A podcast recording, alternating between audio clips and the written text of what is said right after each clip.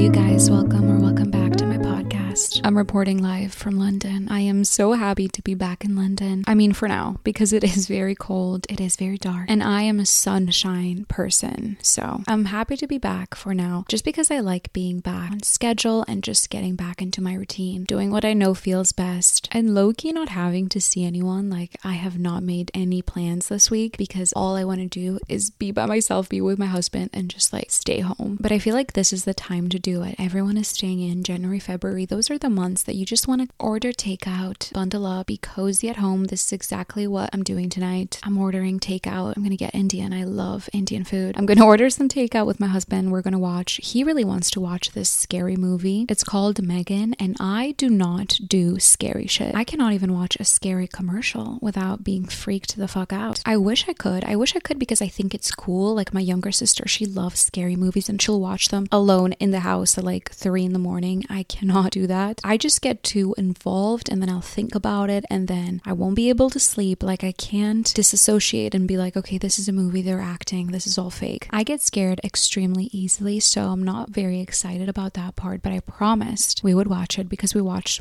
the movie that I wanted to watch yesterday, so now it's his turn. I really hoped he was to forget, and then today he was like, I can't wait for Megan tonight. I'm like, fuck. But getting back on track is all I need right now. And I like to be really easy with myself and give myself all the time in the world. Like, I didn't go full on this week. I was just like, I'm going to start. I'm going to start by working out, trying to eat healthy. Did a big grocery shop, all healthy stuff. And I'm just like, I'm just going to give myself some time to adjust and do this my way instead of being over the top, very strict. And at the end, the only thing that this would result in is me being exhausted and burnt out and not motivated to continue with my journey of being healthy and trying to be the best version of myself. And that depends. It depends on the person. I'm the type of person who I like being gentle, and that really works for me. And that's what I see the most results from. So that's what I'm going to implement in my routine. The one thing I like to focus on when I want to get back on track is getting enough sleep and the quality of sleep I'm getting. I feel people underestimate the importance of sleep and how vital it is to functioning properly and being happy and energized. Sleep is everything. So I just make sure I get lots and lots of sleep. And sometimes I'll sleep through my alarm clock and I'm like, okay, I just got back from holiday. I'm just going to let it slide just today. But I like to get in bed really early around 9:30 to 10 p.m. But low key, I'm always looking forward to laying horizontally. It is my favorite way to exist. So I just make a huge mug of chamomile tea, which is my favorite. I get into bed. Comfy PJs are always on. I like to lather myself with my favorite lotion. Sometimes I like to drink magnesium. I switch on and off with that depending on how I'm feeling. Because also someone commented on one of my TikToks saying it's not good for me to drink a lot of water before bed. So I'm trying to limit that and just drink as much as I can without feeling too bloated. A new addition is my magnesium spray. I got it from Alo Yoga. You basically spray it on your sore muscles and it really relaxes you, especially before bed. It helps with muscle tension. So, especially if you're working out, working a lot on your desk, you want to spray this before bed. And I like to spray it on my feet because I really feel it absorbed on my feet whenever I spray it. I rub it on my back and I literally have the best sleep ever. Whenever I wake up, it feels like I just had a massage, which is just chef's kiss. It's exactly what I want to feel when I wake up. So that has been an amazing addition in my routine, especially after coming from a flight where you just feel your whole body sore. It's just everything that I need. I like to turn on my diffuser, get yummy scents going, and then my husband and I have this thing where we do like our happy thoughts before bed and we think happy thoughts and just kind of doze off. For me, that is after my TikTok scroll, which is an essential part of my night routine. It is the reason why I get into bed so early. It is so I can scroll on TikTok and still go to bed at a reasonable time. My husband gets mad because he says I have awake energy next to him while he's trying to sleep, but I'm trying to explain to him that it's work for me. You know what I mean? It is work. I'm doing research,